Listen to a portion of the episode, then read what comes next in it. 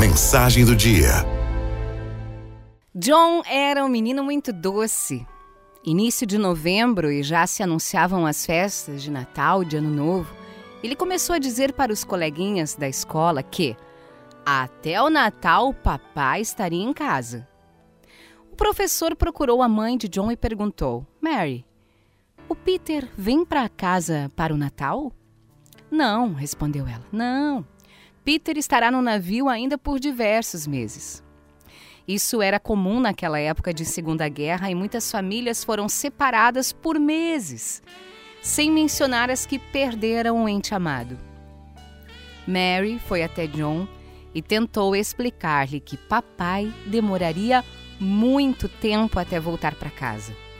Mas John estava convicto e disse: Mamãe, eu sei que o papai está vindo para casa para o Natal.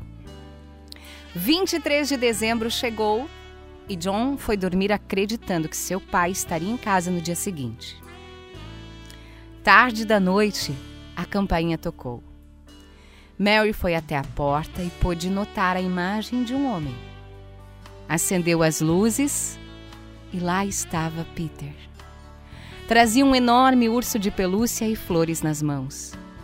A missão que ele participava tinha sido alterada e ele pôde voltar muito tempo antes do previsto. John sabia o que ninguém mais sabia, porque ele tinha a fé de uma criança.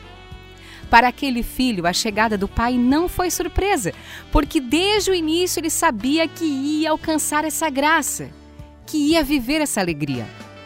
A Bíblia nos fala que a fé é a certeza das coisas que não vemos. Aquele que acredita em Deus está sempre na expectativa de receber suas graças. Nós precisamos dessa fé. Nós queremos essa fé do menino John. Que Deus aumente a nossa certeza interior de que nada, nada é impossível para quem crê.